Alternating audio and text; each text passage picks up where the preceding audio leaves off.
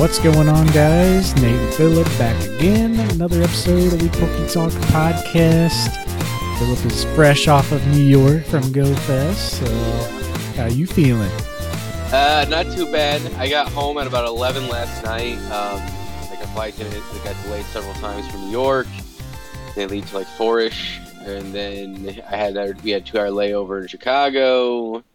Yeah, we didn't get back to almost 11, so it was a long day yesterday. Um, stayed up a little late. You know, I had to make sure I got unpacked and all that. And Yeah. literally before we started this podcast, I uploaded all my photos. It was like over 5,000 photos. And, you know, I don't know if, how much I've discussed that here, but photography is definitely one of my main hobbies. And a lot of times I don't shoot as much, um, like around town, just because there's not things that like inspire me. I'm one of those folks that gotta have to be inspired to do photos a lot of times. Yeah. But I mean, being in New York, man, what an yeah, experience! it's like truly. can't can't be much more inspiring than that sometimes. No, you can't. I mean, it is. It was an enlightening. It was like a, an enlightening experience. Um, I can't even describe it. Like, yeah, it's big, obviously, but that's not even the best thing about New York. The best thing about the, New York, I would say, is the culture and the people, the multiculture and the people. Um, it was pretty crazy. You know, we just talked to we we talked to a lot of random people. I think on our trip we probably talked to or heard at least a dozen different languages around us at like all times Yeah. throughout the trip. Like we talked to a guy from Bangkok, you know, a, a few French, Italian. I mean, it's it was just kind of crazy. All these people and just talking about some of their experiences and wow, it's just incredible. And for somebody that has a sweet tooth, I might have found the best cheesecake ever. So and, and get get this, I can actually order it online. And they ship it with dry ice packs. wow. Oh yeah, yeah. I'll be so I'm- spending that money now. I mean, it's not cheap, but damn, it's good. Like it was seriously the best cheesecake I've I've ever possibly had. Um, and you know, we had Go Fest. We had the whole weekend of Go Fest, and so I'll say this about the Go Fest experience this year. So the city experience might have made it the best ever. However, the actual park experience was among the worst ever. oh Um, yeah. not saying it was bad per se. There was a bottleneck of people Saturday in several areas. It was more people than I, I've ever seen at any Go Fest ever. Um, I mean, that should should have been expected in New York City, right? Yeah. It was huge. There was at one point like Randall Island was like kind of like connected to a highway, as you can imagine, and they didn't close it off. And literally, there was a space of maybe ten feet through a for a pathway at a certain point to get to the now north and south entrances, and it was reminiscent of if you've ever been like in a populated high school or middle school, like people log jams. like straight the, up. the hallways between Yeah. classes. Yes, yes. Trying to get to And- lunch. and it's like you're literally it's there's such a logjam of people you're like eh, I can't get through. That's pretty much how it was, and we couldn't jump over like the this median because it was on an active highway. It was an on ramp for uh, a uh, highway. Finally, they were able to slow it down and section it off and make another pathway.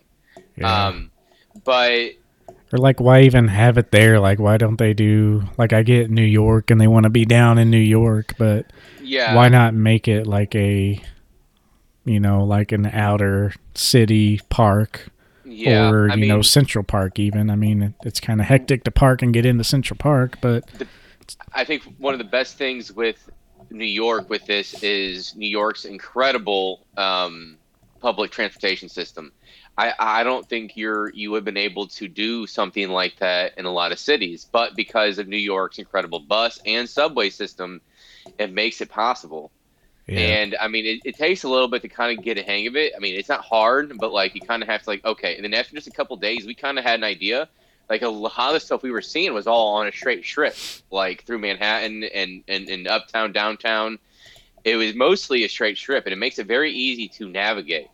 Um, and it was really something that I don't think you could have done in a lot of cities. But the actual park experience, I thought, was kind of lame, honestly. Um, Yeah. it was fun being around a bunch of people. I, I will say that. Uh, again, there's issues with the merchandise line.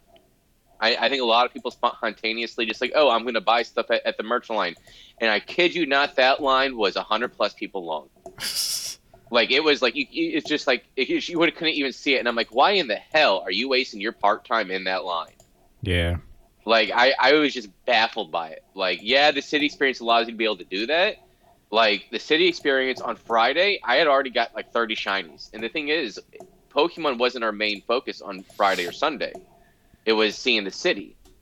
And but you know, we were just go plus plusing it and we were in like we were clicking on stuff in between things we were doing as we were walking and we got a lot of shinies. Like I got several unknown. I somehow got the exclamation unknown. It was one of the first ones I got the, nice. for the uh, shiny. Yeah, I got every single shiny unknown. Yeah, every single one that they had there. I was I couldn't believe it. I was so lucky. Um, but the actual city experience, there's the amount of spawns in the city were so plentiful. It made it to where it was better playing in the city because in the park, especially with the unknown hours. So with these Go Fest, the top of the unknowns or top of the hour is like for two minutes. It's all, a lot of unknown spawns. Well, in Seattle, it was ridiculous. You couldn't click on all of them. There was that many Yeah. in two minutes. Whereas in New York, you'd be lucky if you were in an area where you could get like five or six. You had a power walk to get probably 15, and you had to be in the right area to do it. I was, yeah, I was, but whereas in the city, it was it was different because you could quickly get through enough spawns because it was so plentiful. So that's why I, I was, in my opinion, the the overall experience for the Go Fest weekend, the best ever. The park itself, among the worst ever. Yeah, it's interesting. It's uh it just surprises me how they can't figure it out or that highway ordeal. It's like, come on, like you know that's going to be a problem. Yeah, and of course that this the Saturday afternoon crowd there was uh, Verizon internet issues, so it got extended till 10 p.m. in the city. Yeah. So we were walking in Central Park from like 7:30 or something or 7 like we did the, the bus system for a little bit up until about 6:37. We were going to end in Central Park, but then we was like, holy shit, it's still going. And then we we you know word spread fast, it's going till 10. I'm like, yes. So we just kind of walked around Central Park, experienced the life. There was several live musicians playing. Oh my god, it was, it was incredible, dude. yeah, sounds uh, pretty awesome. Yeah, I got like 100 shinies the whole weekend. Like I imagine going forward, forward, they're going to continue doing the whole citywide experience Friday and Sunday. I bet they made bank doing that. I mean, if I'm already spending all this money to go see all the, you know, all this stuff, or just going to play in New York, regardless of what city, if it's in Denver next year or wherever in the Midwest, like I expect it to be, I'm gonna pay the extra 60 bucks or whatever it is to play Friday and Sunday. I Yeah. can't tell you how many Go Fests I've gotten effed over in terms of playing all day and getting very little to show for it. Like for example, the park experience, I got like 15 shinies, but that evening I got 35. No, it was 40. I got 55 that that, that day. Yeah. So Yeah, they're they're still figuring it out it seems, but Yeah. you know, that's just the nature of who they mm-hmm. are. Unfortunately, kind of Yeah. come to be expected, but but yeah, the weekend before the old Go Fest, they had Go Fest in Japan as well as Worlds. So that Yep. was really exciting. There's a lot of news coming out of Worlds, but uh, yeah, there's a new art for the trophy Yep. cards. There's a Pikachu deck that people are going crazy for, and everything like you know this is a time when we're supposed to be super hyped with pokemon. It's back in japan but i've honestly kind of taken a break. Um there's been a lot of things that i've seen recently that kind of i don't know almost discourages me from the hobby. Um but uh yeah we'll kind of like what exactly? I don't know, like with the Pikachu deck, like the amount of decks like people are buying and like getting backdoor and there's been a lot of I see. problems with that and people at the event can't buy the deck because they've been sold out and then you see people who like, you know, the week before bought like 20 of them because they released a little bit before Worlds. So, Yeah. I don't know. It's just uh just, you know, stupid money things with the hobby. Um just sucks that it has to be a, a thing. But yep, that's where we're at in the hobby yeah, nowadays. say, so. unfortunately, that's that's not going anywhere. Um, you know, Pokemon in a lot of ways they're obviously not as established as baseball cards or other sports cards, but it is trending in that direction in terms of the profitability of specific cards or and or sets or or items or whatever. Um, see, it's a little bit different with it's still not as bad as baseball paying like five hundred dollars. You know, just MSRP, just for certain cards. Yeah. Or in, in other cases, it's bots buying them all up, and then you got to pay two x for the same shit. Like it Mhm. makes it to where there's no point in buying sealed. It's even more so no point in buying sealed a lot of times unless it's just the series one or series two cards that you can get at a decent price just because it's it's just it's kind of I don't want to say it's rigged because it's not, but it's just the way the system has become with bots post 2020 and it's just very frustrating if you are an actual collector. Yeah, for sure. Definitely saw it a lot with the Pikachu box. Um, there's still a play on it though. The the boxes Yeah. sealed are going for like 200 bucks, and the cards like 500. Um, Well, I think that's going to be coming down pretty rapidly though. Yeah, I mean the tens are already six hundred raw, three hundred approximately. Yeah. So But uh, yeah, I guess with that, let's go ahead and hop on into the news. Our main topic was pre-recorded. I think we mentioned that when we recorded that, but uh, yeah, we are talking about the Gold Star era, and uh, yeah, we'll just hit some news before then, and we'll jump into the main topic after. But the I guess continuing the world's news, the uh, next worlds for next year is coming back to the U.S. It's going to be in Honolulu, Hawaii. hey, So now that's the question: Is it worth going to? Like, it won't be cheap, but I would love to go to one of these worlds events. I, I think it would be a blast. Yeah, I got a few trips next year already. Um, I I don't know if I would even consider it. I maybe wait a couple more years, but uh, yeah, we did. This was one of our questions on the last episode, uh, wondering when it was going to come back, and I think I called West Coast technically, but hey, well, I, guess I guess it's right. Yeah, West Coast, but in the middle of Pacific Ocean. yeah.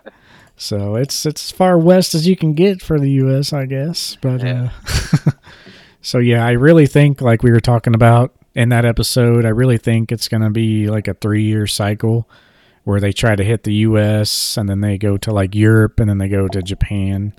Like, you know, we saw what was it, D.C. and then London and then Japan. And now we're back to the U.S. So it would make sense if they did that, kind of hit like, you know, the three main markets and also three sections of the world that pretty much covers everybody. Um, but yeah, there's a lot of people. I feel like this is the first worlds since the pandemic because, like, I don't know, we had London, but that the London was the first worlds post hype. And so a lot of these people who are new into the hobby didn't even really get to experience a worlds. So I think London, you know, a lot of people watched it. The attendance wasn't like as crazy as it could have been, but it was still like super packed. And so I think a lot of people watched that and was like, man, I need to go to this. So the first worlds that people were aware like of what it was post hype, I think was really this year. And there was just a ton of people who went made the made the big journey. So that was kind of crazy to see the amount of people who traveled for worlds that I follow here in the U.S. But, Yeah, I mean they couldn't have been cheap. I mean cheap. You could probably have made lodging kind of cheap, um, especially if you went with somebody. But just the airfare alone yeah, Yeah, it's a would lot. have been. Yeah, that's the biggest thing. It's not even necessarily the the lodging. It's just the it's the travel itself. yeah. So yeah, like I said, I feel like this is like the first true worlds post hype, post pandemic, with everyone watching London. Then they want to go, and now like it's just going to be this big every year here on out, no doubt. Um, but uh, yeah, it's exciting that's coming back to the U.S. and Honolulu. It's going to be pretty interesting there, but uh, yeah, should be cool. And to say we also have a new Pokemon revealed. Yep, they revealed a new Pokemon. This was a like through a promotional YouTube video, I think it was on Yeah, uh, they're the Pokemon channel. But uh, yeah, they uh, announced Poltchageist, I think is how you say it. Yeah, Kind of like Poltergeist, but it's like say they don't they have another one already, kind of like that in their Pokemon. That's like yeah. I think they have like the teacup little Pokemon. Yeah, I can't remember like what they are, but maybe this is a form. I honestly hadn't paid too much attention to it, but uh, yeah, this one is definitely reminiscent. It's like a ghost type of that version. But uh, yeah. Yeah. pretty cool Pokemon. It's coming to the Scarlet and Violet DLC, um, which honestly is kind of lackluster for me. I don't even know if I'm going to be getting it.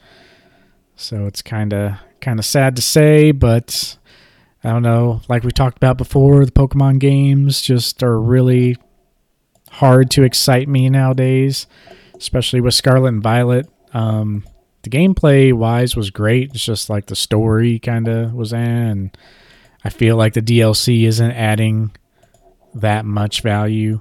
So I might be actually holding off on the DLC, unfortunately. But uh, yeah, it's cool to still see new Pokemon. It's a shame that we can't just have the whole game release, you know, at launch and just have a full experience. But uh, yeah, But then how would they make money? Yeah. I mean, they could be like Baldur's Gate. I've been playing Baldur's Gate a lot this month, and you know they released a full game, don't have any microtransactions, no playing DLC, and you know it's like the most popular game ever right now. So goes to show if you make a good game, it's worth it. But people just want to go the easier route and just make an okay game, make some DLCs and microtransactions, and make a cool skin and stupid stuff like that. But that is such the state of gaming right now. It's just not not very good anymore.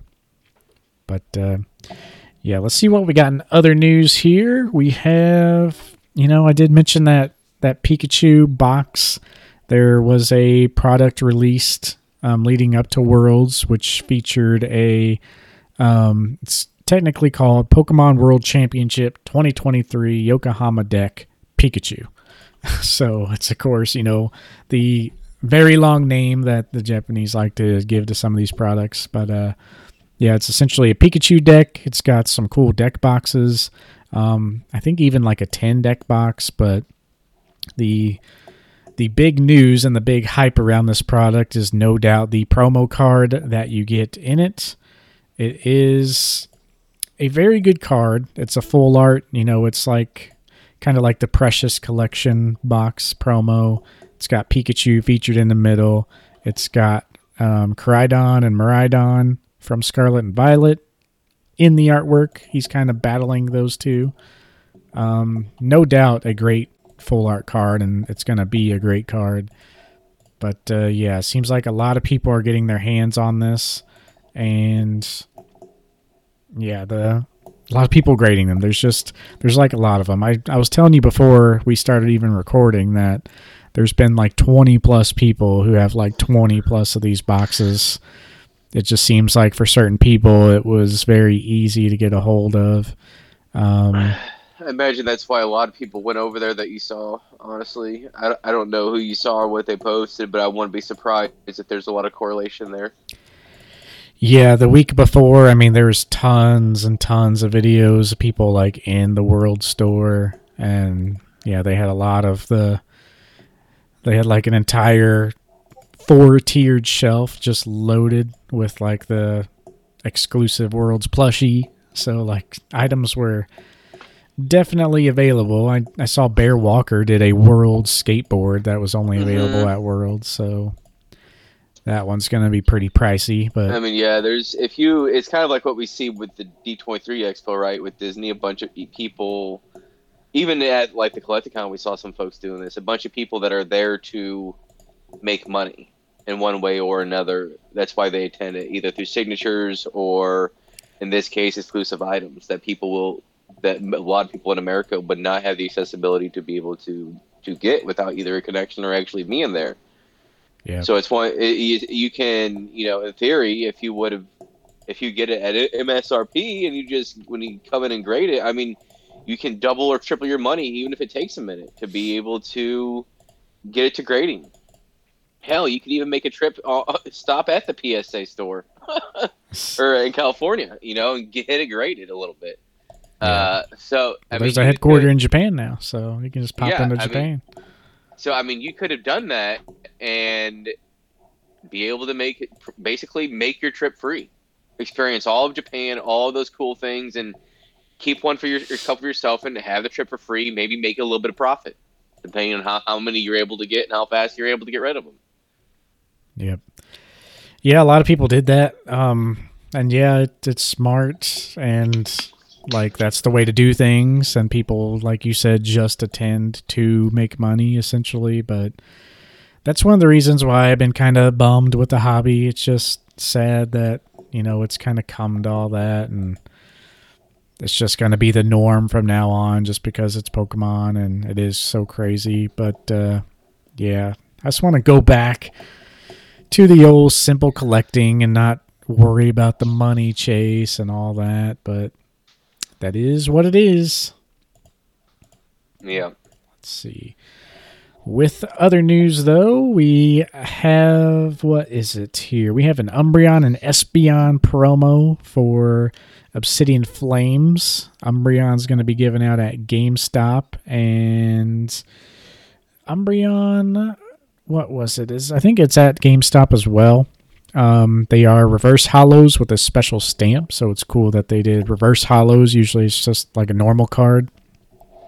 There is a Tinkaton promo that will be available at Best Buy, um, but the cards never really surfaced. Um, there was kind of some doubt whether these cards would actually be a thing or not. Um, I don't know if it's a production issue or people just taking the cards for themselves or what is going on, but I guess the Umbreon and Espeon have been popping up, so they are out there.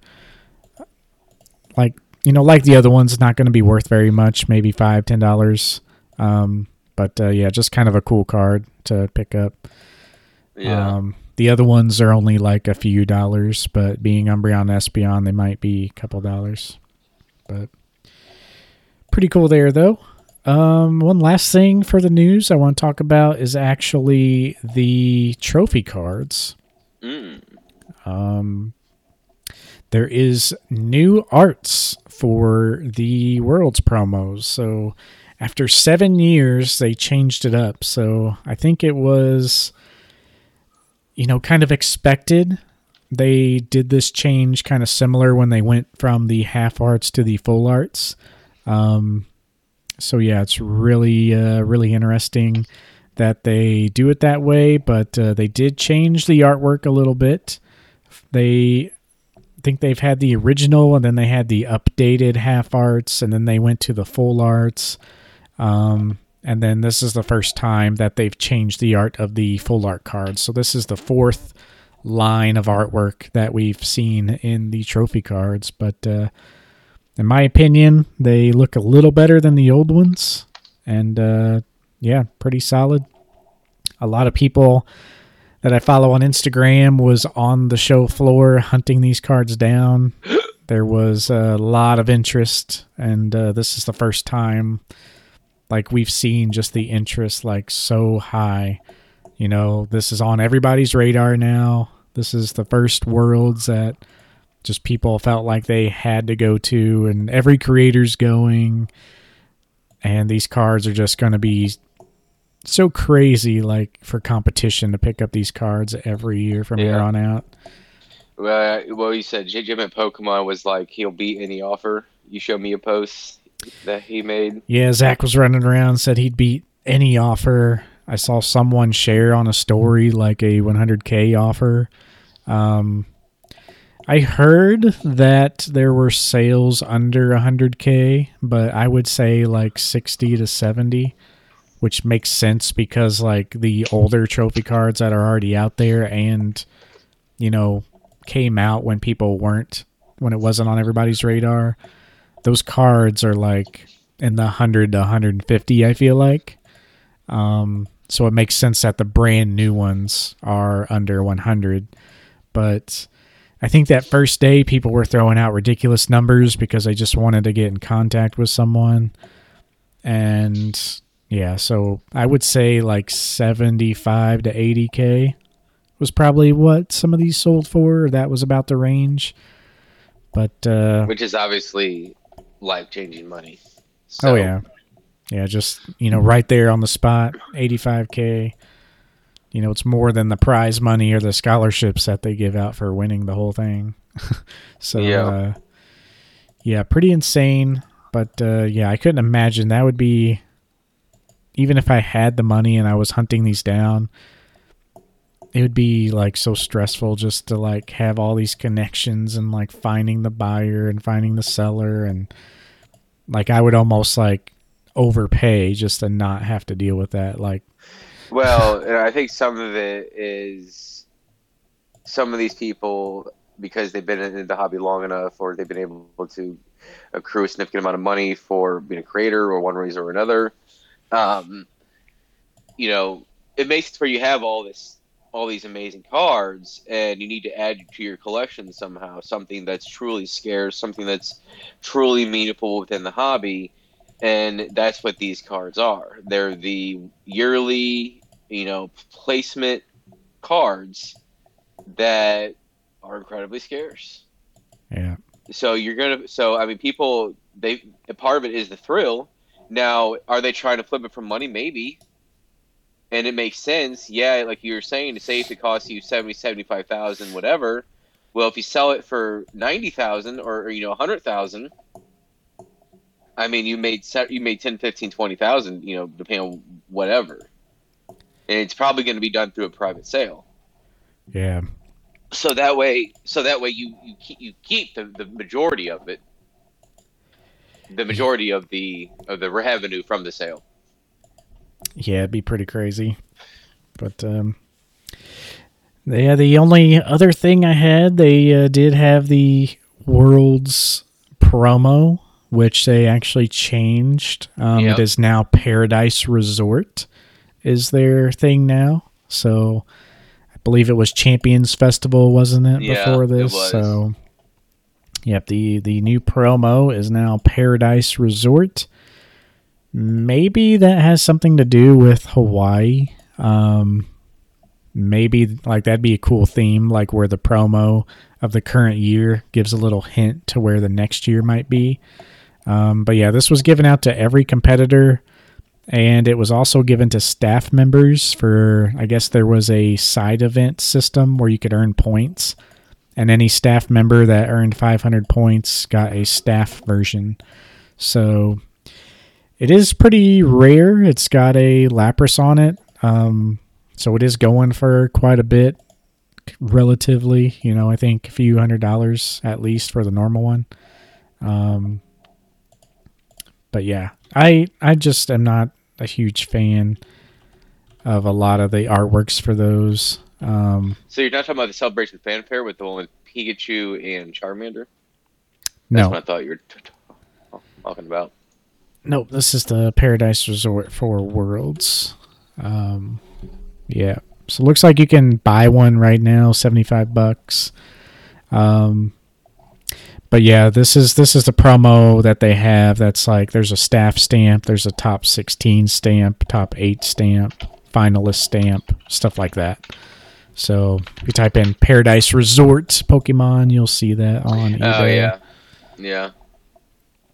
But be cool to pick up. It'd be a solid card in any collection, especially the stamp and the finalist and you know all the placement stamp versions. But uh, yeah, I just I don't know. I just never really liked the art for these. Um, looks like there's quite a few staff ones on eBay right now. Let me just check out the sold listings here, and then we'll kind of wrap up the news. But uh, that one's pretty good. You know, it's it's nice, but these cards, since you know, you gotta really want to collect these cards. Um, yeah, they're very niche, uh, like as far yeah, as artwork goes. Like, like I, I had the 2016 one um, somewhere. I really have to look where the hell I put that thing. uh, but no, I, I, have that one, and I, I like that one because it was 2016 and it had the Kanto starters. Now this one's pretty cool. It has Lapras, and it, you know Lapras is one of my favorite Pokemon. Cersei but, says says the Lapras lover. yeah, you know, so that might be one of the only reasons why I might get it is because it has Lapras. Um, but like, it's nowhere near on my radar right now. I'll just say it like that. Yeah. Yeah, it'll be cool, but I don't know. I think people are just so eager to get everything exclusive, like trying to make a quick buck. Like people just kind of freaked out about this one. Yeah, if you're gonna buy it, I would probably buy the staff. That's probably going to have the highest. Um, it's going to be more consistent in terms of price, I would think, and it, will accrue more overall than the other one. Yeah, the placement ones too, but I yeah, haven't... play, yeah, but th- those are going to be much more expensive. Whereas the staff, here, let, let me see what what the staff going for. That's what I was looking. I was looking up sale. There's hardly any placement ones. Uh, I see one best offer 800, so there's one for a thousand, 850, so around 800, I guess. I mean, that seems about right. I know now in a 10, but these should grade very easily. Um, honestly, I would think. But in the 10, I would think you're looking at probably, I don't know, 1500 maybe. Yeah, the staff raw one sold for 900 apparently. Yeah. And see here's here's the thing. Here's August 15th. These were selling for 350, 330, 100, 300. You talking about the staff? Or you talking about the, just a uh, normal? And then now yeah, exactly. you can buy it for seventy five. So yeah, like, give it a couple months, maybe even early next year. I bet you're going to see the all time low. Hell, it might be more cost effective to get the the graded one because it's going to be graded. All this stuff's going to be graded.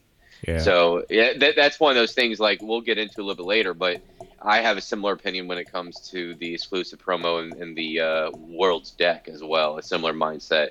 This is what, just like any one of those things. You know, it's it's around. It's going to be around. Patience. Do not buy right now. This stuff. You wait. I mean, at minimum, the end of the year. yeah. But yeah, I so. guess with that, let's hop into the old main topic, and then we'll talk about that again at the end of that. So here is the Gold Star era topic. Woo! All right, so for the EX era, so basically what we're going to do here for the main topic, we're going to talk about the EX era as a whole, kind of talk about the good things about it, the downsides about it, kind of collectability as a whole. Um, and then we'll very quickly run through each set, talk about maybe the key hollow in the set or gold stars. Um, but yeah, this basically is its own section because that's where the gold stars are at. So when you think of EX era, what's the first thing that comes to mind with you? Whew. I usually think of gold stars. That's usually the first thing I think about. Um, the first one's the first gold star, I guess, is probably the Charizard or the Umbreon, but that's not Umbreon. Isn't exactly that was released a little bit differently. But when I think of gold stars, those are the ones I think of. So, and uh, you know, I, I would say that there are quite a few good EX era cards um, as well, but sometimes the art is kind of I don't know, like this 3D sort of shading. I don't know. Sometimes the art just I, I, I don't feel it, and they're kind of obviously doing they're having some callbacks from uh, in the current EX era, but I would still say the art looks a lot better. But just the overall aesthetic of some of the EX cards, I'm just kind of eh. Yeah. Kind of like how, uh, you know, at the end of the last era episode, we talked about how Pokemon really started experimenting more with some things like, of course, the e reader, you know, Expedition, Aquapolis, Skyridge, they all have their own art aesthetic. Um, this is when the Pokemon Company took over. And in my opinion, you do see some really great artworks in here, but it's all kind of the same theme all the way throughout these Gold Star sets. There is kind of a step back in my opinion. Some of them do look great, but there is a step back on many of them where they kind of go back towards the kind of CGI or just computer generated yep. images. Mm-hmm. Um, so as a whole, the art theme is really great. There's a really wide variety within that, but there is a certain amount of cards for each set where they definitely took a step back. Just looking at the first set here, which is EX Ruby Sapphire, I mean, you really you do see it some on the hollow rares, but you really see it on the non hollows um, a lot more. Like slacking, it's just like its base Pokédex image just chilling in the grass. There's there's just a lot of things like that. So I don't know. The artwork is a nice mix, but there's definitely um, you know a little step back in some of the quality for some cards. But and you kind of see that throughout the whole thing. Like each set has their their strong points, but hmm yeah, when I think of the EX series as a whole, it's definitely the Gold Star cards for sure. Um, insane value is held within the Gold Stars, but overall and collecting throughout the years, like we mentioned this before, this whole era doesn't really have like the key collector nostalgia that a lot of other things have. Not a whole lot of people collected really in this time period. Um, as far as like what they are, I mean, these are some of the rare sets that have ever came out. EX Deoxys is rumored to be like the shortest printed set ever. Um, Pokemon Hobby was at an all time low around that time period. And it just kind of sucked for a while. But uh, getting back into the hobby, a lot of people, you know, especially in 2020, love Gen 1. Neo got some love, but Gen 3 still didn't really get any love. Um, a lot of the people, I'd say in 2021, 2022, you saw the people who were really invested in the hobby already. You know, maybe they came in at 2020, but they were actively buying up like what they really want. A lot of people started looking at the third gen and some of these sets. Um, I know Master Set Games, which we dealt with in Collect-A-Con um, at last year's Collect-A-Con, he was buying all these sets up. So a lot of people thought the same idea that, you know, we seen base set, we seen Neo set, EX Air is next, right? But the market kind of cooled down a little bit. I think there's also just so many options as far as the first two gens go that it's you know everything's went up a little bit, but how how deep do you go? You know, say I don't even have binder sets of these sets. My my binder set ends at Skyridge, so that's another factor. Are you only wanting to collect WotC? Like these are not WotC, so these are the beginning of the Pokemon Company era. So it just falls in that that niche category. We've talked about it also with promos, like uh, even some other cards, like your Arceus cards, even though those are Diamond and Pearl.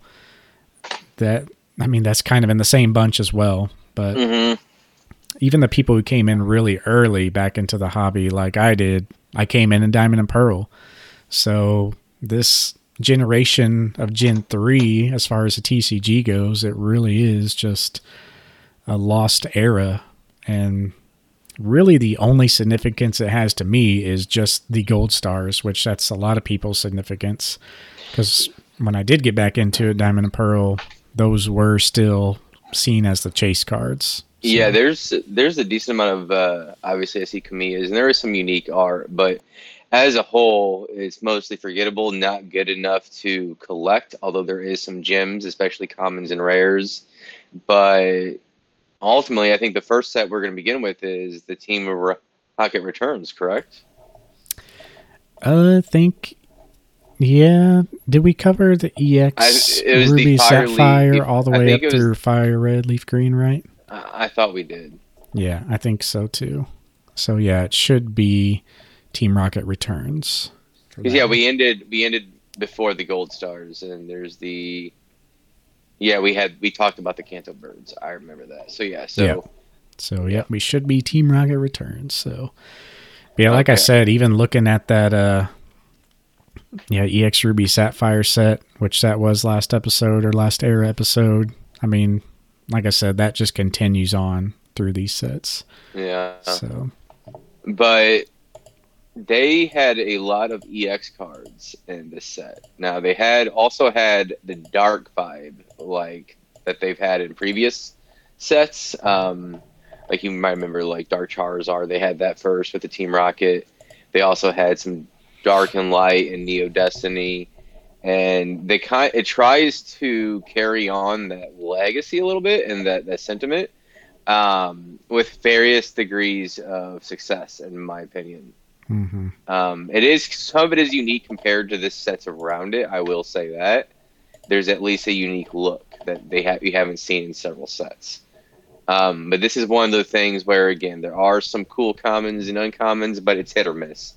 It looks more generic, but it's top heavy in the sense that the main cards will be the EX and the Gold Stars, which this is the first set featuring the Gold Stars. Yeah, and I definitely think uh, it's a nice. It was a nice starting point being EX Team Rocket Returns. It was kind of going back to a themed set, the first really themed set they've done in this little EX era block. Um, so yeah, even though I said the art theme still kind of stays the same, even from the start through the Gold Star sets, um, they did ex- experiment a little more. So like you said, they went back to the dark typing they have a couple awesome hollows here in the Team Rocket Return set as a like Dark Dragonite. Um, so it was a nice benchmark for them to try something a little different. This set did involve some secret rare cards, a Charmeleon, and here comes Team Rocket for some reason. But it had some nice dark type EX cards. Um, there is a Snorlax, which I know you like. I do like the Snorlax. I do. But yeah, it was was definitely the first to introduce the gold stars of Mudkip, Torchic, and Treecko, some of the most expensive ones. So I don't know if they used that themed set as like a excuse to try something new, but the gold stars stayed for many sets, and uh, yeah, this will this will be kind of an iconic set, very expensive set too, but it kind of kind of stinks like I don't know if you don't count the dark cards, and literally if you hold up every card that's not a dark card and you hold it up to every other set, even the ones after this, it is literally very, very hard to tell which cards are from what sets because they all have that kind of same art style. It's kind yeah. of a good thing though. It's kind of like uh yeah, it's kind of like the e-reader sets where you see that artwork and you know exactly, oh, that's got to be an e-reader set. But mm-hmm this kind of has the same vibe, but I think nowadays with modern sets, it's getting hard to tell because a lot of modern sets kind of look like these sets now, in my opinion. Mm-hmm. But it, there are some cool little arts or cars, rares, commons, whatever. But there's a lot of generic art cards that they use just as filler, pretty much, honestly. Yeah, I feel I feel like they look really similar, but modern sets might have like a handful of sprinkled in like amazing arts, like from newer mm-hmm. artists and stuff. Mm-hmm. But yeah, yeah. And so there's not really much to say on these gold stars. Um, I mean, the hollow pattern's cool, like especially with Torchic. Yeah. But I like there's some gold stars like I understand the natural scarcity factor, right? You know, one of the lowest points of the of the hobby and just being hard to pull um, in general. But m- honestly, most of the gold stars I don't really care for. Yeah, there is a, a weird art aspect to them. I've come to like grow to love them a little more. Yeah. Um, they were I mean, yeah, they're shiny, but yeah, they were special in the sense artwork style because they were like the artwork of the card extends past the artwork box on all of them. So that is a a little you know kind of cool thing about them as far as like visibly thing.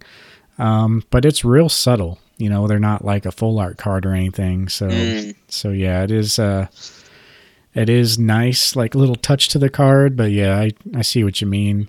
These first three, Mudkip, Torchic, Treecko, I, I like the art style on these guys. I do like Torchic. I do. Yeah. These are, like I said, some of the more expensive ones. Um, Torchic, especially, I think he was very hard to grade. But yeah, he, he goes for quite the penny in a high grade for sure. But yeah, I guess we can uh, go ahead and just run through each set real quick, and then there's kinda... a lot of sets. Yeah, there's a lot of yeah. sets. There's like 12 things to talk about, so we yeah. would love to chit chat more, but I think we're gonna have to keep it to. yeah, yeah. This one, points. this one stands out, you know, by far more than the other ones because it is the first Gold Star set and it is a themed set, being Team Rocket. But yeah, these other sets, just know basically for artwork, it's kind of the same. And yeah, let's just touch on kind of the key hollows, key Mhm. EXs, and the gold stars. But the next set is interesting. It is EX Deoxys releasing February 1st, 2005. Pokemon was not cool. Everyone was into Yu Gi Oh! Yu-Gi-Oh. Yeah. Yeah. So everyone was playing Duel Masters. And uh, overall, duel. I would always say it like that. It's time to do. time to do- do- do- do- do- do. and I actually stutter, so I'd be like, do do do do.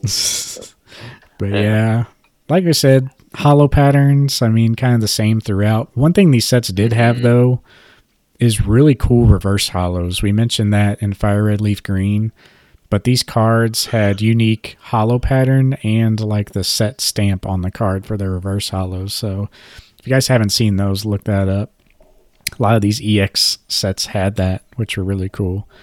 But literally nothing as far as the main set stands out. It's kind of a weak set here, EX Yeah. Deoxys. Um, you do have the I agree. Deoxys hollows and each of the forms as a EX card.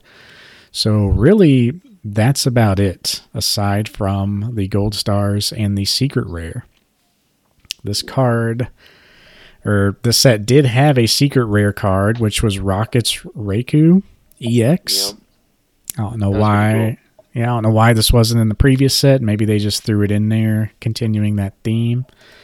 But you do have the most expensive gold star of all time, the Rayquaza Gold Star, with his Definitely buddies, with his buddies Latias and Latios. Can't forget Yeah. them. But yeah. Yeah, Rayquaza is definitely one of the best. I would say you can either say 1A, 1B in terms of the Rayquaza Gold Star and Charizard Gold Star.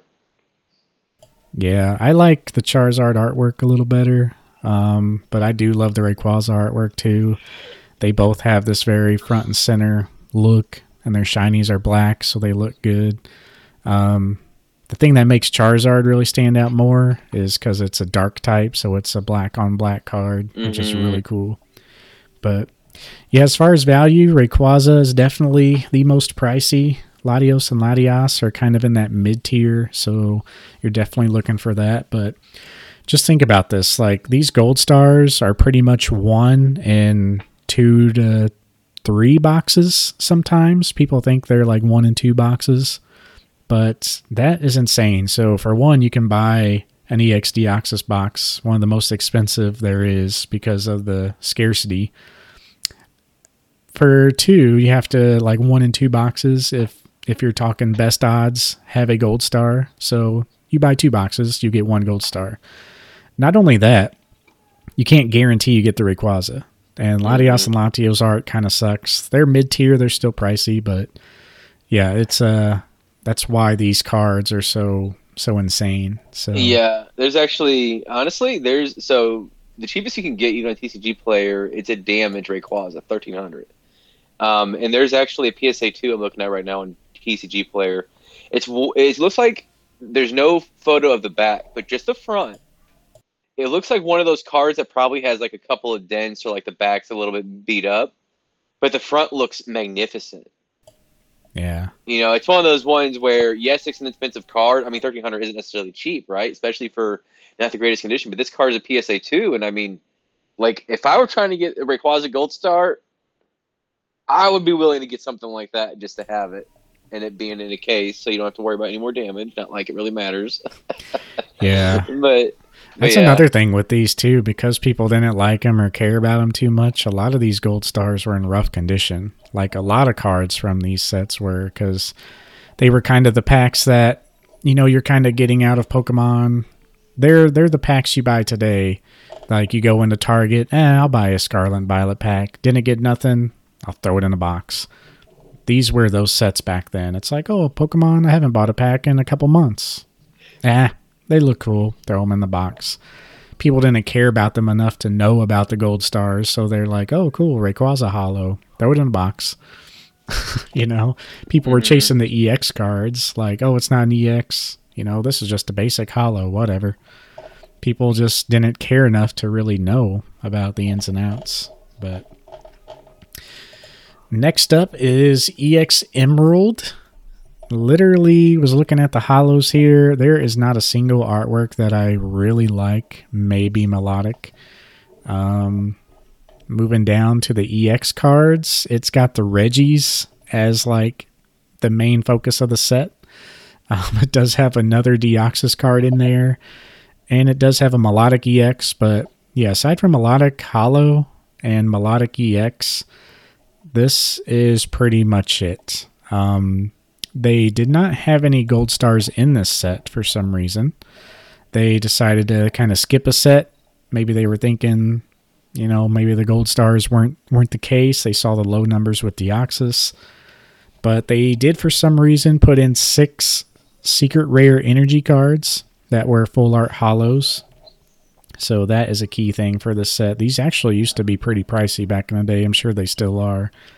People love to uh, pimp out their decks, but uh, we got some Farfetch'd love in here too, as the 107 out of 106 secret rare.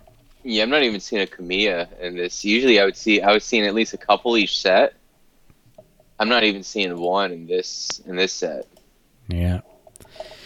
Yeah, it's kind of lackluster for a set for sure. A lot of people would buy those energies to pimp out their decks, but uh, other than that, you got a Farfetch. This is kind of something that Diamond and Pearl has seen that like random secret rare card. Why not? Let's throw in a Farfetch. so I love when they do that in a set. Um, they kind of stopped in the Diamond and Pearl era, which we'll we'll see more of those when we talk about that era. But yeah, really just the EX chases here. So a really weak set compared to Deoxys for sure. But next up, we got Unseen Forces. I think this definitely spices things up again. You could tell they're Yeah. trying some new things here. They, there's like a Flareon already. I see Yep, they got some pretty cool. Like I feel like the artwork Typhlosion. kind of goes up a notch here. It does. This is the first one I've seen that we've really seen where it's like, oh, this is some pretty decent art. Yeah, a lot of the Pokemon get more personality. You could tell they're trying to spice things up a little bit. Pokemon look more action like. Um, we do have quite the lineup of EXs as well. We have a Espeon EX, which is one of my favorite EXs of all Yeah. time. That's a very expensive card in a high grade. But Ho-Oh and Lugia That Lugia one's nice. make their EX appearance. It is really nice. Um, I'm a pretty big fan of that Lugia. It's definitely one of the better ones, but the Ho-Oh is good too. I like the Ho-Oh. I think the Lugia is like the most derpy looking Lugia of all Lugia cards, in my opinion. I mean, I can see where you're getting that. For me, it's the black and white. Like, yeah, there's blue on the edges of Lugia where you expect blue at, but the way they make it look like it's like, I don't know, the contrast is very stark, and I really like it. It's very unique. Yeah, I like the colors for sure. It's just that pose for me. I don't know. but they are, regardless, they are pretty pricey. Ho-Oh, Yeah. Lugia, Espeon. Um, Umbreon's a good one, but it's kind of plain. Yep, But since it's Umbreon, it's obviously semi-expensive.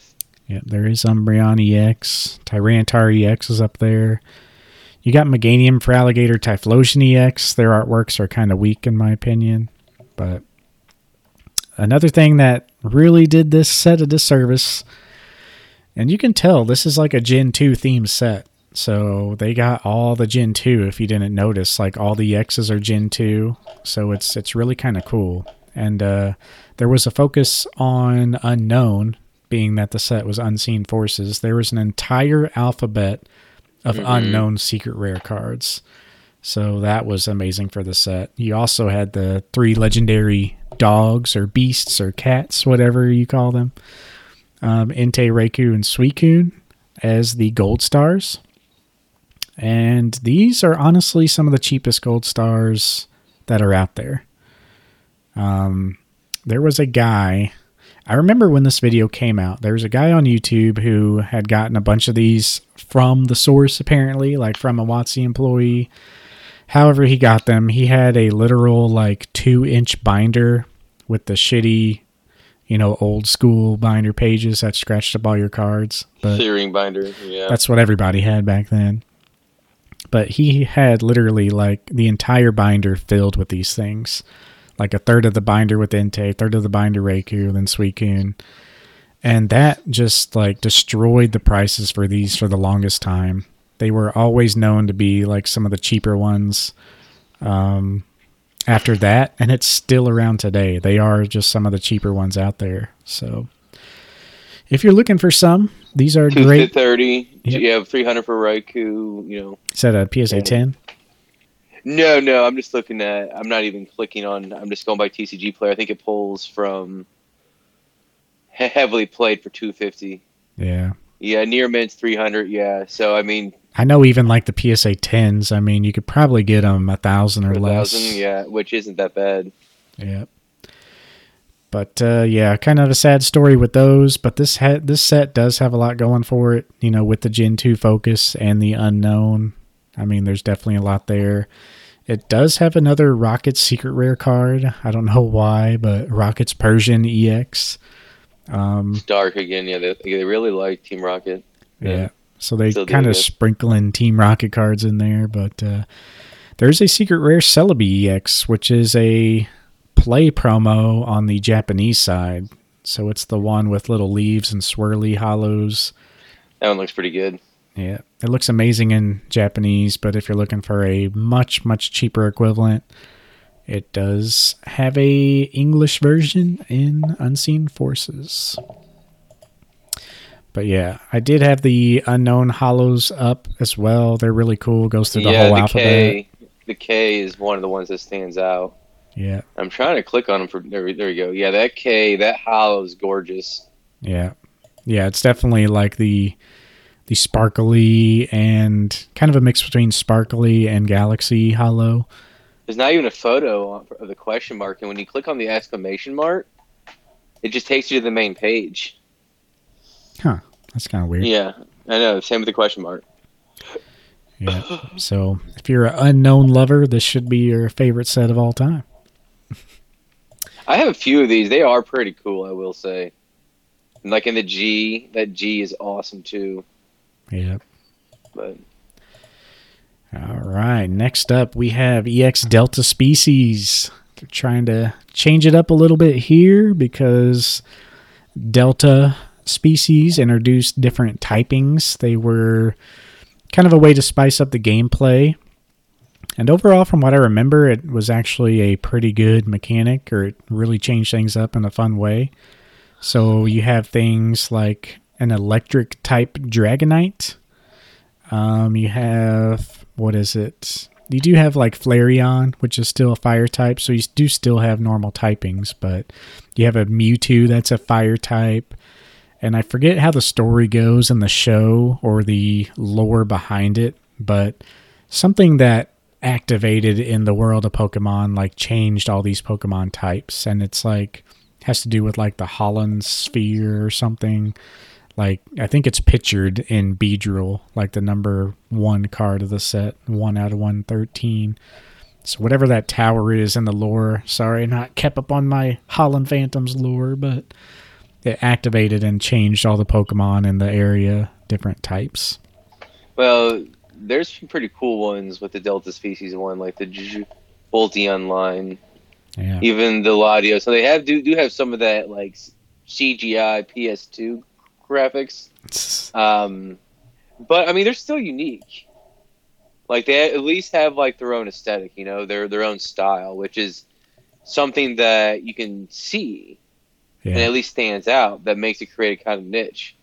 But like, yeah, like some of them, like this, uh, you know, fire type Salamence, like it just it really does look like graphics, like game graphics of the time. And I think I don't know if that was a style in other places, but I know there was. I do vaguely recall a thing about trying to be like modern and futuristic around the you know early to mid two thousands. Yeah. Everyone gotta had that. Ooh, computers! Look at this awesome yeah, CGI. Look at, yeah, look what we have the capability to do now. Here we go, here we go, and then people realize, oh, it's kind of cheap. Well, it's kind of like how the PS2 games were. I mean, PS2 graphics were amazing, but At if time, you yeah. if you try to go back and play like a PS2 game that had quote unquote realistic graphics, it looks terrible now. Yeah. So kind of why Mario's held up all these years. Like, you know, cartoony look never really fades or ages.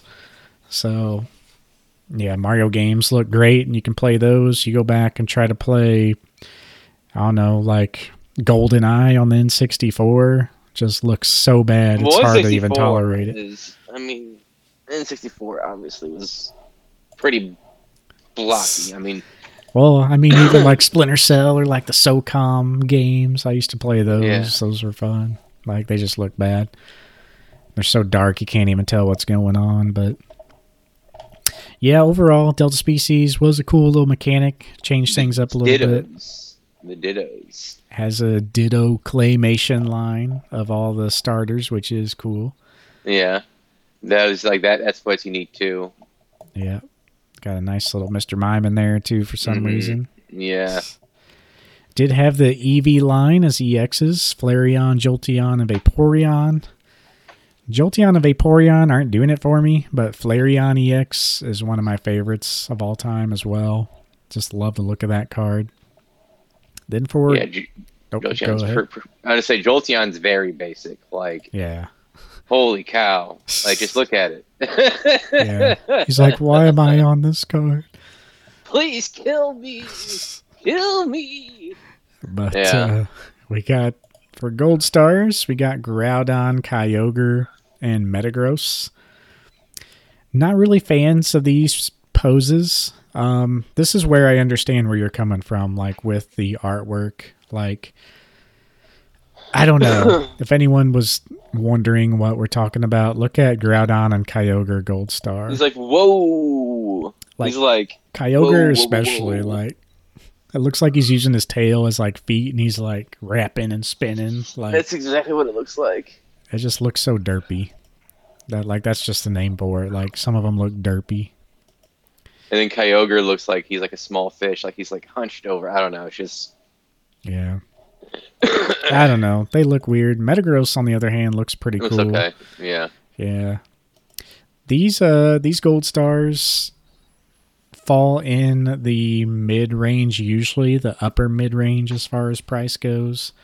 Um I think I mentioned it like the the dogs from Unseen Forces, they are you know, the lower of everything. These are semi rare. From what I've seen though, these cards are in very good condition. Every time I see these three specifically, they're really great condition. Um, so they are that they are pretty expensive in the the mid level to upper level of gold star price range. And when I say that, I'm envisioning a price range ranging from like a couple hundred dollars for a near mint version of the dogs, all the way up to like two thousand dollars for a decent version of the Rayquaza. So when I say upper mid range, these guys might be like 500, 600 Metagross, I think in good condition might be up there too.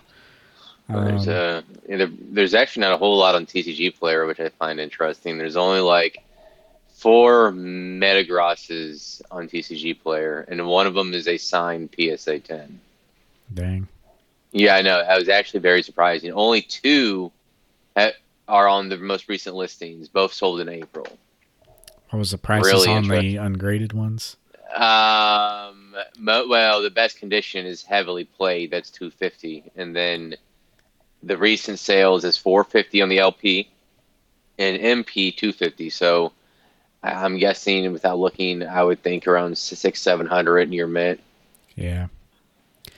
Yeah, and really that price range ranges from like the dogs being 200 to really I mean, the Rayquaza is like the upper end. It's really unrealistic. So I'd say like that price range I'm referencing referencing is like 200 to like 1200 cuz really it's only the Charizard and the Rayquaza that is out of that range as far as like raw decent shape goes. But yeah, these are these are really cool though. These are some of my best condition gold stars. Um, so I really need to get these graded sometime. They did throw in a random secret rare Azumarill. I was just looking at that. Yeah. So it's just one of those things. Here you go. So And it, it, ah, man, it just looks so plain too. It's not even like any special art, which is kind of funny. yeah, which they did that back in the day. They did it all the way up through Diamond and Pearl sets, but that's what made collecting so easy. Like you had one secret rare to chase. So wish those days were back again. Next up, EX Legend Maker. I remember this set a little bit. Yep. Nobody cared about this set. This was still around on the shelves and like those three pack, like cheap packs trying to get rid of stock. but really lackluster of a set. So it's definitely understandable. The only thing of note that is out of here first glance is honestly the Mews. So there's a Mew Hollow. Um, the reverse hollow in this set is once again really cool does have a Gengar, which I guess stands out now. Um, people didn't really care about Gengar too much back then. I'm gonna say it has a Magmar with a very unique art. Like that one, like I immediately went to it. Do you see which one I'm talking about? Yeah. I've actually never seen that card before. Number 21. Yeah, is that unique though? Yeah, this is pretty cool artwork. Yeah, that's one of those cards where you like a buck. You know, it's one of those ones that are just cool artwork you don't see, not expensive, and just awesome looking.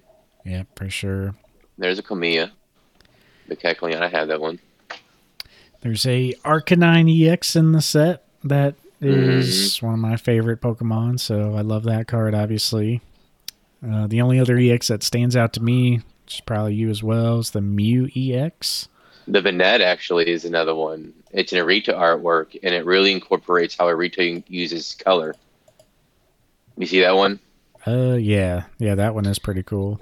It's it's nothing like crazy in price. It's just a cool looking card. Mm-hmm.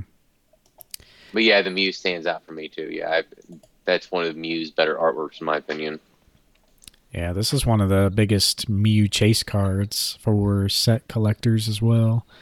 As far as in sets go, I mean, there's really like this and Expedition or whatever set that was in. But for the gold stars, you get the three Regis, and that's it. So I know there's not a lot of love there. No, we we know, we know, we have a friend that has. I think it's the Regirock. Was trying to tell him to sell it. I don't think he ever did. Yeah. Because now I think I think they were six seven hundred even like in a PSA seven during the hype. They they're still up there. I mean, these are definitely mid range. Um, Yeah, 300, 400 for a near mint.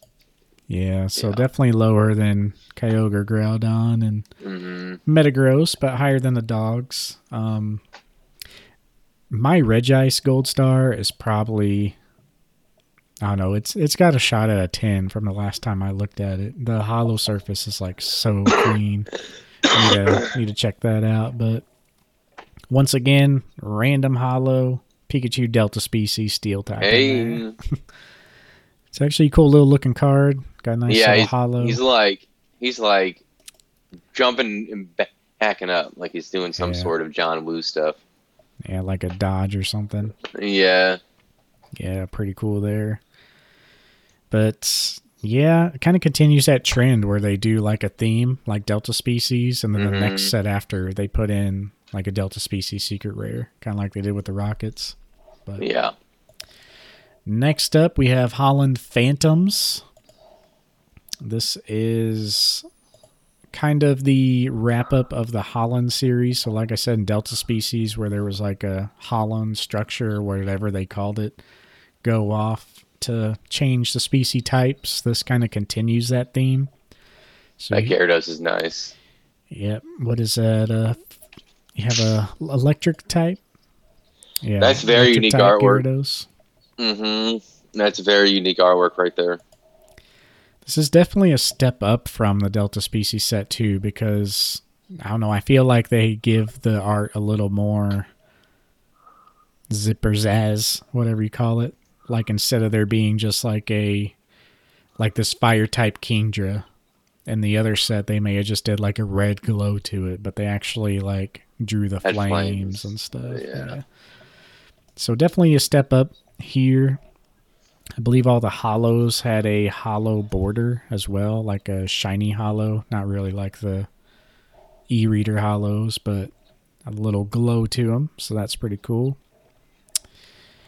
Let's see, the rest of the set, definitely a little step up in the artwork across the board. Um, this does have another Mew EX in it. Doesn't look as good as the last one, but pretty nice there.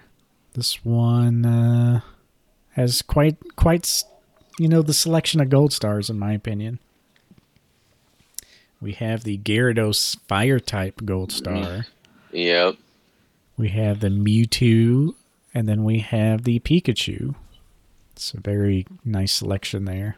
Yeah, so I will say that Mewtwo is one of my favorite ones of Mewtwo. Not my, like I would, I think I had it where it was just in the outside looking in, but I said my top like five Mewtwo cards. Um, that one in a ten is a little pricey. Yep. Like five to six thousand. I know Yeti Gaming has one available in a ten. He's asking a little too much for it, in my opinion, but I understand why he wants what he wants for it. But yeah, I got my little case beside me. I should bust out mine, see what mine's at. This was fun little story about Mewtwo for me. That was the very first Gold Star I ever owned, and I traded for it, and I didn't know what it was. I uh, played Magic at this uh, my friend's house. Shout out to Derek. I don't know if he'll ever find this podcast or not, but uh, Matt, another friend we played with, he had like a random old ass binder of Pokemon and I had some magic cards and some old Yu-Gi-Oh cards that he was interested in. So I was like, "Well, I I collect Pokemon. Let's see what you got." He had this Mewtwo in here. I knew it was shiny, but I had no idea like what a gold star was. And I remember we looked it up. I looked it up by like Mewtwo and then the number on the card cuz this was way back when I was starting to play again, you know, probably 2011 or so and found out it was worth, if I remember correctly, 60 to 80 bucks. so I ended up buying it or trading for it. So traded him about 60 to 80 bucks worth of stuff, which was quite a bit in my binder. But it was just a binder I was going to get rid of. So picked that up, still have it today, still ungraded. Gonna have to grade eventually. Yeah, one of these days. Just one of those days. Yeah. Limp Bizkit, okay. I will say, like, so the Mew EX I like. It's kind of unique, but it's not as good as the previous Mew that we saw. Um, I will say the Gyarados, the Gold Star, is one of the better ones, in my opinion. Art wise, I do really like it. I think the pose is a little weird, um, but that's just my weird weirdness. I mean, it's not. Let's see. I mean, there's it's a few thousand dollars. It looks like. Yeah. Like there's a seven for twenty five hundred, so I guess a ten is or is probably around five thousand. Yeah, I'm looking at my Gyarados right now. It is looking pretty nice and clean. Without without, I'm just going based on TCG player. Obviously, eBay is the place to go for slabs, in my opinion. But My Gyarados is an eight with a very slim shot at a nine, probably. I really got to get these things graded. Well, we're kind of, you know, that's that's when you should do it. Yeah. My Mewtwo that I bought all those years ago, not a single hollow scratch. I'm kind of in low light now, so it's kind of bad viewing conditions, but no no dents or anything. This thing is honestly probably a nine. But Pikachu's cool too. I never really Yeah. liked Pikachu's pose. But It's uh, kind of if you're a Pikachu fan, I could see enjoying it. I think it is a fun Pikachu art. I'll say that. It kind of the way he has his arms folded just kind of seems like the Pikachu from the show in a, li- in a, a little bit. Obviously, it's not like it's shiny, right? But like that's just the vibe I got because of it. Well, his shiny variant is like so Barely. different than his normal. So I think he is shiny. He's just like it's hard to tell. Who the original one and Ash's Pikachu? Oh no, I thought you were talking about No, the no, no, no, no. I was saying this one's shiny. Yeah. So it's obviously not Ash's Pikachu. I was like, no, Ash's Pikachu wasn't shiny. Yeah. Imagine if they inco- incorporated shinies that early. Yeah. But other than that, I mean, yeah, it's a good set. It's got a whole line of full art energies. Yeah. It's got Deoxys Hollows. it's got a Deoxys in there. It's got a Mew secret rare, so a lot of Mew love around this time. Yeah, random Mew, secret rare. It's not really anything honestly special. Yeah. Kind of looks like a well, that is a generic Dex artwork. I remember that being in some of the books growing up. But anyway, let's go ahead and move on. We have Crystal Guardians. This is, you know, whatever direction they were going with the uh-huh. art style. I feel like they went right back with the set. There's the Charizard, Crystal Guardians. Yep. You did have Delta species kind of trickle over. There is a lightning type Charizard. I remember, I'm pretty sure I pulled this card out of a pack because once again, like when I started, these packs were still around sitting on shelves because nobody wanted them. I'm pretty sure I pulled this and I had it in my binder for a long time. And this card is pretty pricey in a high grade now just because it's Charizard and it's EX era. So it Oh, it's kind of weird how things work. Not not a whole lot else sticking out. I like the Blastoise more than the Charizard artwork, honestly. But moving on down, any EXs stand out to you? I think the Kyogre EX is the best one here. Not a not really a whole lot that stands out. They got the uh, yeah, they got the Gen 3 evolutions as EXs, so I guess that's what they were going for. Like, this is the Gen 3 set. But, Yeah, I mean the Groudon EX does stand out a little bit for me. yeah. Um, I like the Jirachi too. yeah, But, as far as the gold stars go here, we have Alakazam and Celebi. Don't know Celebi why sure. they have Alakazam is good too. Yeah, Yep. I mean Alakazam. I, I like both of these gold stars right here. Celebi's artwork is a little weird to me. Um, I do like Alakazam though. I Celebi was one of the last gold stars I picked up actually. Probably one of the last fives. Or one of the last five that I got. They're trying to sell a ten for eight grand. I think that's a little overpriced. so don't know if you all know uh, Cool Trainer Ryan, but he's this is his favorite card, the Celebi Gold Star. I think he has like forty something of them. Yeah, I saw him open up a box. It seemed like it was more than that. Yeah. But anyway, moving on, we have Dragon Frontiers. This is where things get a little more a big spicy. one. It's a big one. Yeah. You do have the Delta species carrying over again. I feel like there's a lot of like cooler artworks here. Yeah. Like just the Meganium, then you have the Ninetales that you were trying to sell. Yep, Ninetales, Delta species. It's like my favorite EX hollow of all time.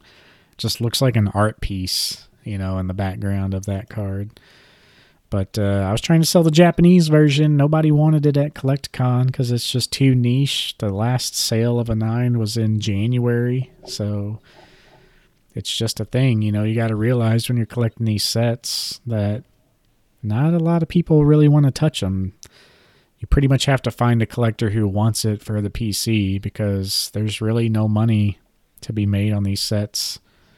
I mean, there definitely is, but you know, it's a no-brainer to choose something else that is more nostalgic to people than these kind of niche sets. So many Kamiya cards in this set too. Yeah. A lot of good ones. I like the uh, psychic type hollow Typhlosion. That's always a good one. Oh yeah, the Pinsir stands out too. Yep. Not a lot going on for the EXs though, aside from a Dragonite. Um, well, you do have a Rayquaza lightning type, but I don't know what Rayquaza did wrong, but I feel like a lot of Rayquaza art and artworks in the TCG are just so derpy looking. Yeah, Th- this one- be author. This one is just real bad. I like the pose, but just just his face. I mean, could be a meme for that Rayquaza EX. Uh, Yeah, I had that Salamence EX. What did I sell it for? Hey, I sold it for almost hundred bucks. nice. Yeah, that was during the hype. It was uh it was near mint. I don't think it would have gotten a nine. That's why I sold it. I think it, it probably would have gotten an eight. Yeah. It was like around after the fees. It was being like around eighty bucks. I got so not too bad. Not too bad at all. Yep. The big dogs in this set, though, none other than Charizard and Mew. Yep. We got That is the- Charizard Gold Star. best artwork, and that's probably the best Charizard artwork. And honestly, so again, I mean, a ten obviously is going to be highly priced, but even a lightly played. Well, here let's see, let's see how low a highly played this actually is. I mean, that's not bad. CGC five point five probably would have been a. This is before they changed it. Centering's good. Probably would have been a PSA six or seven. Yeah. So I mean, it is for sure lightly played, but you know, it's relative. I don't want to say it's affordable, but I mean, it kind of is in comparison to how cool it is.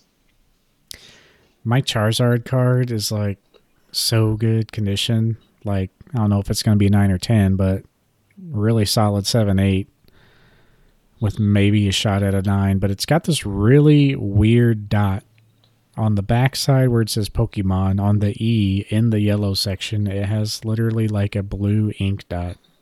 I haven't looked at it in a long time, but I tried like taking it off. It's not like a dirt spot or anything.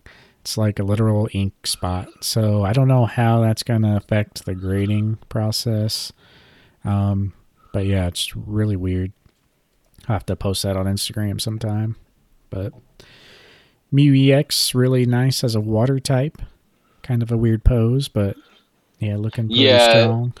That always kind of got me off. Like I think, I don't know. It just, it's a cool looking card. I mean, it's shiny, obviously, but this one just never s- synced with me. Yep. Last set. Guess we'll power on through. Wow, we got through this a lot faster than I thought. I mean, Yeah. There's not really much to it though. It's like you're just going through a bunch of cards, honestly. Yeah. And And we're, we're not about wor- 50 minutes on the uh, on the main topic part though. So, Which isn't bad for 12 sets or 11 sets plus the secret rare, you know, unknowns. That's not bad at all. yeah. Not bad at all. For EX Power Keepers, not really much happening. This is kind of the wrap up of the EX era. Um, sets at this point were just kind of random. They didn't really do the ramp up like you see today, where like each set just gets crazier and crazier. And then when the new gen comes out, it kind of, you know, resets. Yeah. It was just basically same old, same old. So not really anything that stands out. Did That have- Ninetales stands out for me art wise. I was gonna say Ninetales does look cool. Yeah. um, that's like some na- Naruto stuff right there. Yeah, there is a Charizard in the set, just number six. Um, moving down though, EXs kind of suck. you have Flygon, Metagross, but none of them look really cool. You have a. Salamence. Yeah, you do have a Salamence that looks all right.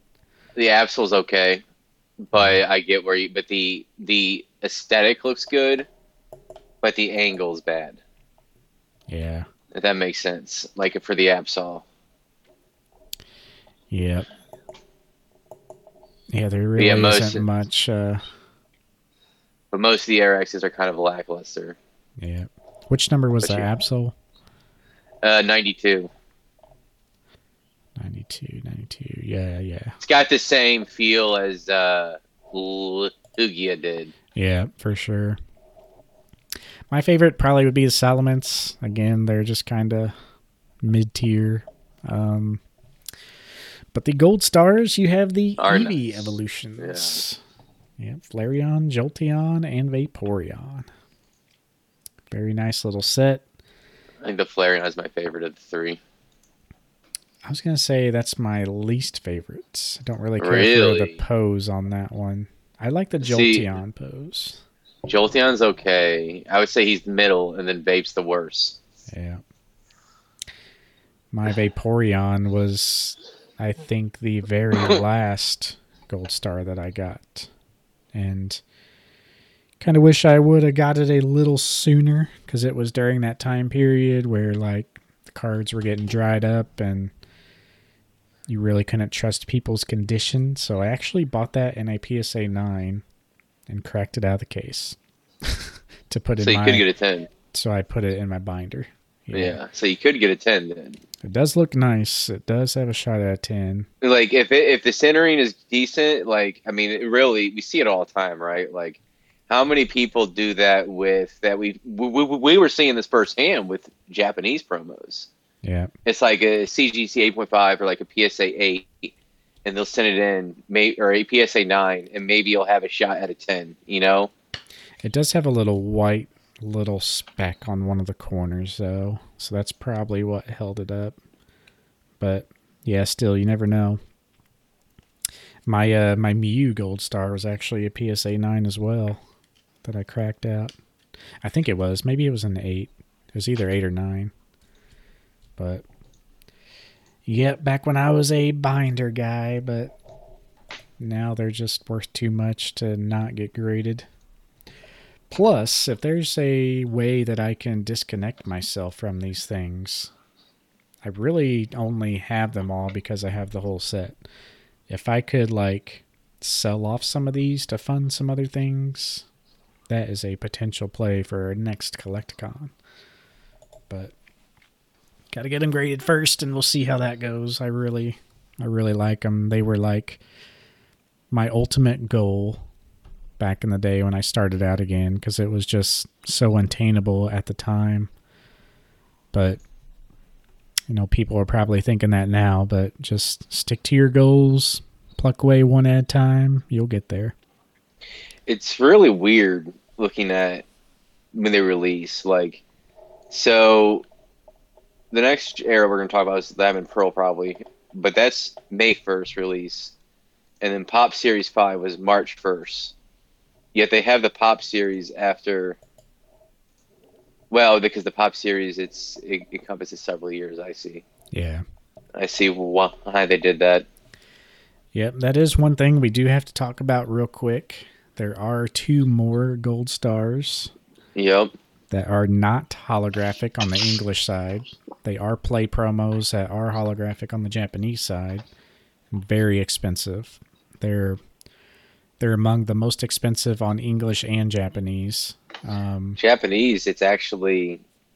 Is there even a, a record of a PSA 10 being sold? Because you had to get like, if, okay, so let me let me think if I can recall this correctly. It was fifty thousand points. Was that correct for the Umbreon and the the, the play tournament for Japan? Uh, let me look it up. It was like the top prize, basically. It was yeah. It was like you needed a lot of points. So, and you know, so we're talking about this is players in general. Like if you get that many points, you feel like you earned it, right? I mean, you you did.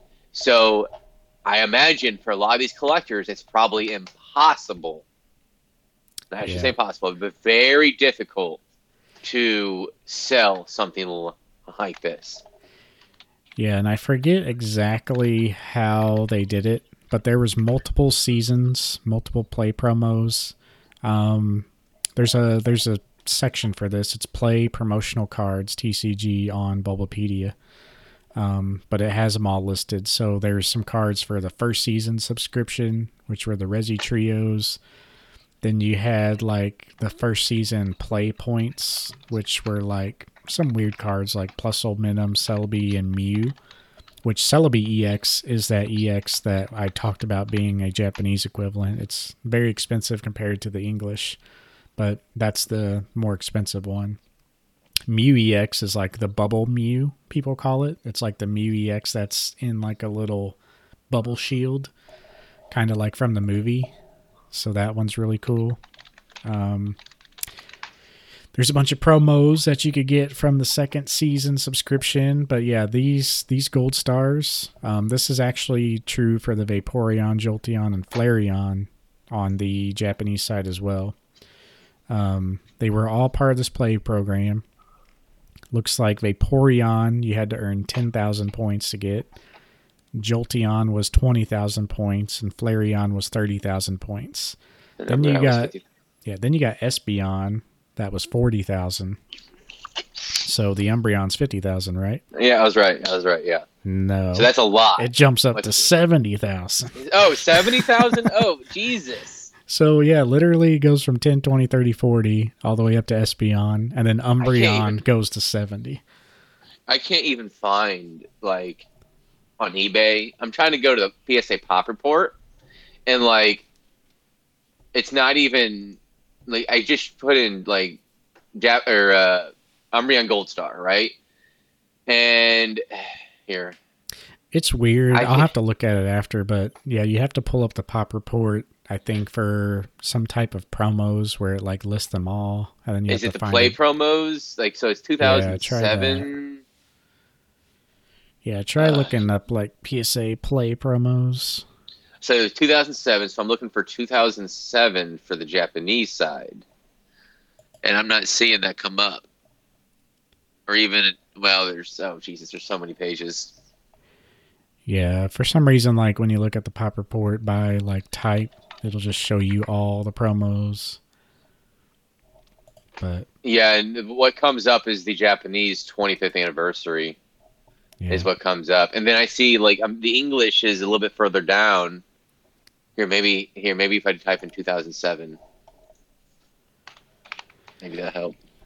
yeah, I'll have to check it out after. But yeah, this is what the uh, celebrations Umbreon Gold Star was based off of. Those that play promo that, I mean, it's considered to be one of the craziest play promos there is. You know, it costs the most points, but I mean, it's it's Umbreon, of course, and then on the English side, you had the Pop series, which were like these little packs that they gave out for organized play. Um, for basically like a little incentive to play in the Pokemon leagues.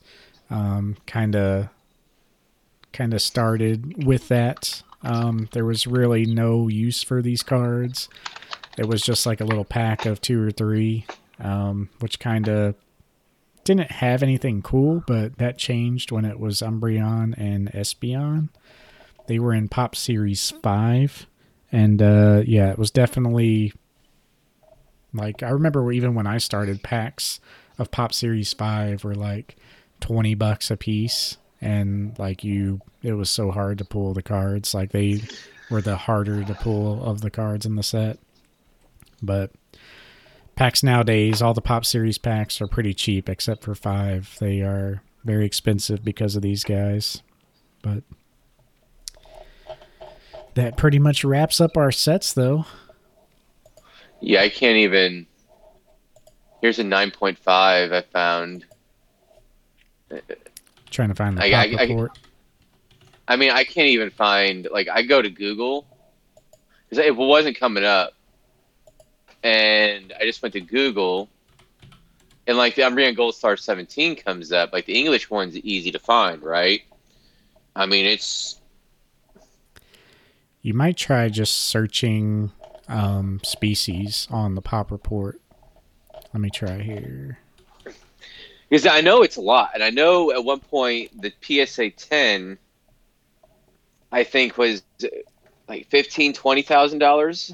The Umbreon Gold Star. For the peak. English side, yeah, yeah. Japanese is quite a bit Even more, more, expensive. yeah. Looks like it's 15,000 2021, 20,000 2020 in the height. if you That's search last- Umbreon on the pop report, you can search all Umbreon cards, and I see it. Uh, where was it? I just saw it. Yeah, it's 2005 Japanese play promo. That's why it wasn't coming up. Let me see. There it here. is. And when you click on that, it brings up all the play There it is. Play promo seventy thousand points, Yeah. and it's only one, one sales, but twenty one population for PSA ten. Oh my god. yeah, 46 graded total. And the only sale is a PSA 6 3300. I, I wonder if he'll tell me the, the date that that was sold. Yeah, I mean, this is essentially 2018. trophy. yeah, this is essentially trophy card that it's only private sales pretty much. Yeah, with 20, you're not. Yeah, I mean, I would think six figures is what I would think around there. Oh yeah. Like it, it's close. I mean, the from what I could tell, for some reason, I compare these to like the Kangaskhan parent and child promo. Yeah. It's like essentially a trophy card.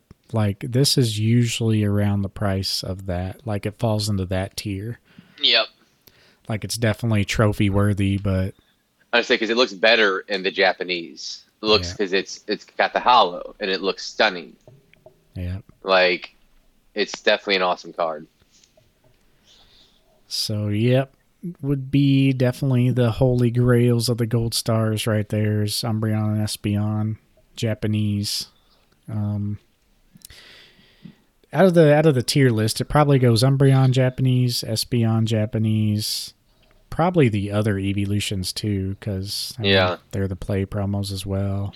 And then you all you obviously have after those. I mean, before those, you would have like the Rayquaza and Charizard. Yeah. But yeah, I think all these cards are underrated. It's not just because I have them. I just think I don't know. Everyone loves them. Everyone would like to have them. It's just one of those things like, oh, I would I think a lot of people say I would like to have them. They're obviously grails, but there's so much other stuff to buy like you know, people would rather buy a first edition Charizard than a Rayquaza Gold Star. And they're priced similarly for medium conditions. So it's just one of those things, not a lot of love, got some potential. It's just I think they're really solid if you like gold stars. They're one of those things that might not go up like crazy, might not go down like crazy. They're always going to be kind of bond like, you know, slow, steady growth. Some safe bets. Yeah. But uh, anyway, guys, that'll wrap up our main topic. Guess we'll hop into the little wrap up here and uh, kind of continue moving. Alrighty, so for the questions on this episode, we are. Mine's a little more simple. Let's go ahead and hit yours with the uh, with the promo talk. If you want to check that out. Yeah, so right now you can get these promo cards for around 300 raw. Um, and it's even going down based on what I'm seeing with the trend. It's even going lower. So it's going to go lower than what it is. And the 10s are already around 600. Um, and I expect that continue to decrease. And I imagine, just like most Japanese promos, it's going to grade fairly well. So it's one that what I kind of hinted at earlier was it almost if you wait enough time, it almost might be more cost effective just to buy the tens on some of these. Yeah. With the uh yeah, with the worlds promos for sure. Um the Pikachu box from Worlds is definitely you know a safe play. Like you said a lot of those are selling for like 200 and then 10s are 5 to 6. Um, just a lot of people are just kind of scrambling just to see how fast they can grade those right now.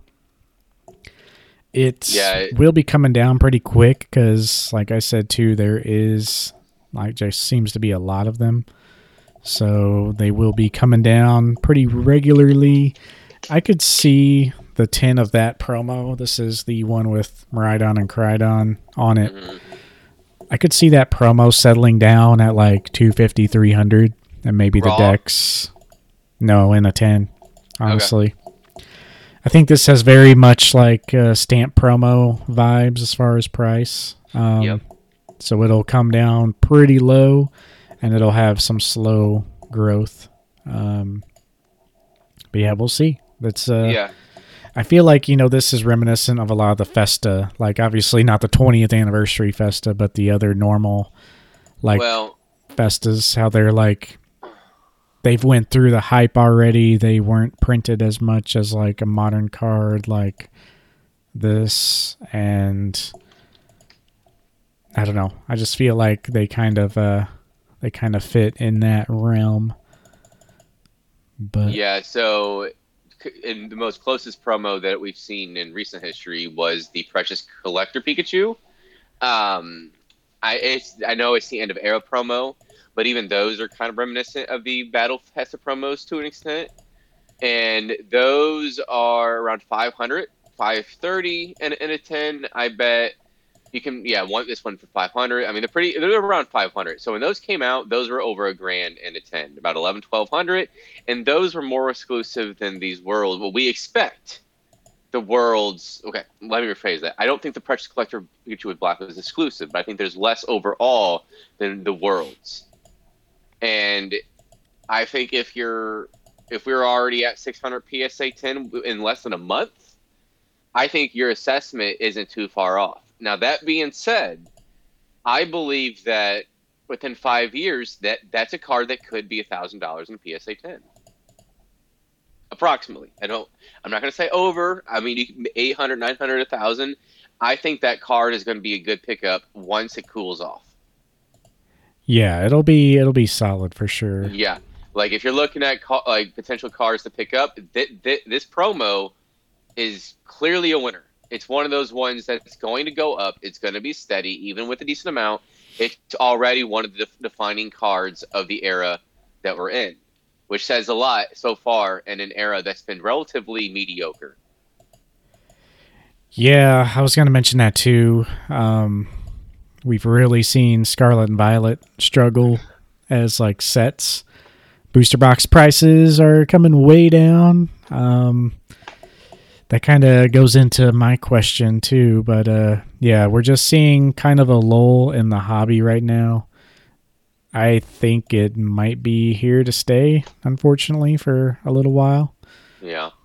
But uh, that is the kind of the risk with a new generation, and uh, yeah, I guess with that we can go into my question a little bit. But I do think that yeah, it's it's a safe it's a safe buy. It's like the stamp box promos. Like just wait a few months till they come down, and it's not going to be any big deal. Um, if you do pick this up for around 300 or so i think that'll be a solid price um, to like really jump on it because i for one don't think it's going to be a thousand in a few years just because of the festas like seeing what they've done they're barely reaching over a thousand but Well, i think the card will for sure be like maybe six seven hundred no doubt Yeah, Um, he, I would say here's my thing with that is so those festas are around that price. Yeah, I think 12, 1300 on some of the non 20th anniversary festas. The one with the uh, Mega Mewtwo's in the background and the one with Mega Gengar.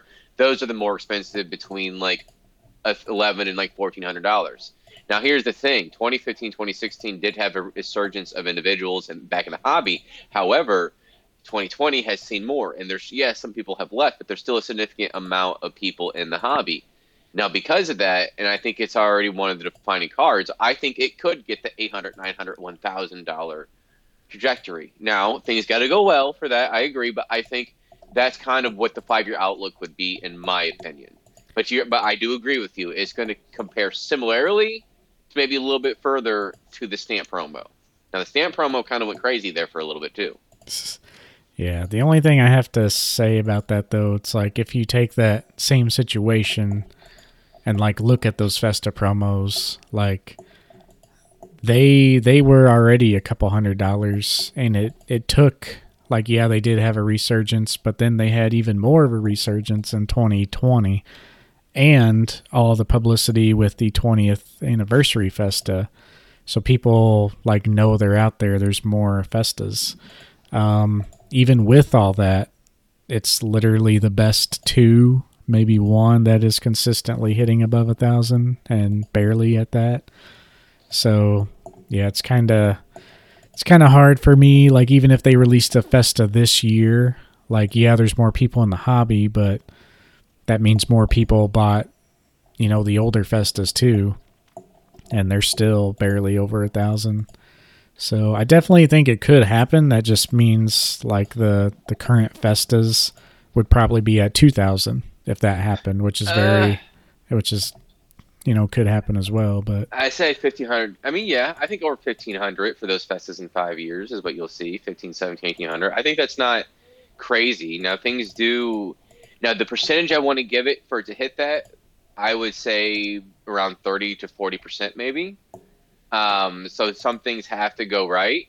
I think over eight hundred dollars is probably around seventy percent in five years. That's my, my opinion of that.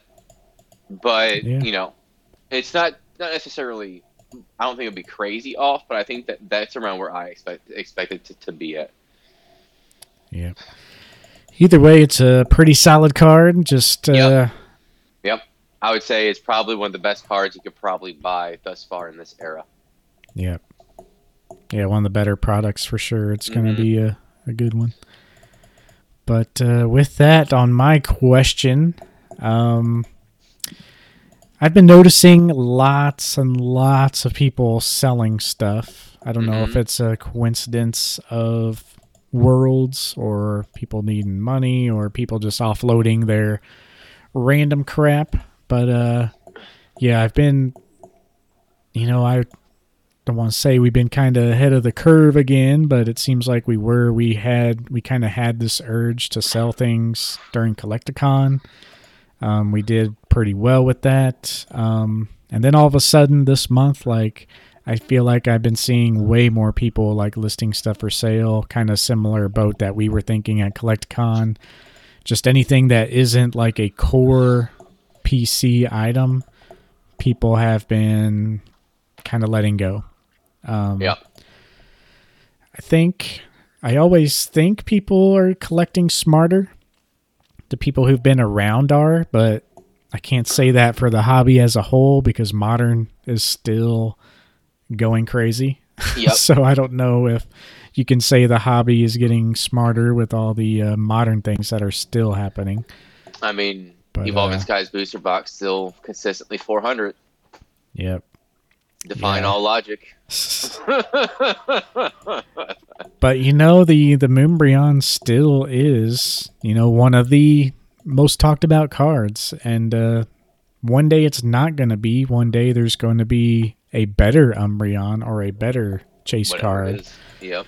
So you know it's still pretty relevant and somewhat safe. Like I would still stay away from that card, but no matter what, like it's it's sealed its place in the hobby. It'll be worth something. But uh there's just so many of them.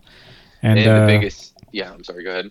I was just saying like it's just, you know, it'll it might not have pretty days ahead of it, but it'll always be worth something and mm-hmm. I I really fear that like when we see that next big thing, like that next Umbreon or next big absolute must have go crazy for a chase card and set.